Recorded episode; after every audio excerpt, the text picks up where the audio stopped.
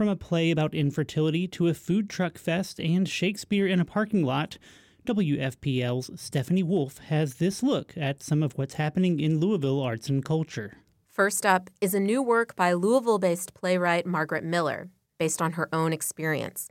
She describes her play, Infertility, as a mix of heartache and humor. It features music by another Louisvillian, Heather Summers. She may be searching for salt in her kitchen, The show is at the Kentucky Center May 12th through the 14th. picking apples from a tree. Then, on May 14th, bring your appetite to the International Food Truck Festival at Waterfront Park. Commonwealth Theater Center opens its Young American Shakespeare Festival this month.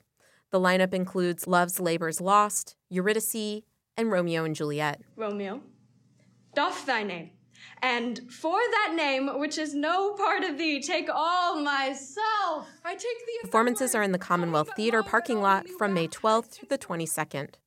And at KMAC Museum, you can see a solo exhibition of Louisville artist Sandra Charles, featuring her portraits of black women. The show is on view through August 14th. I'm Stephanie Wolf in Louisville.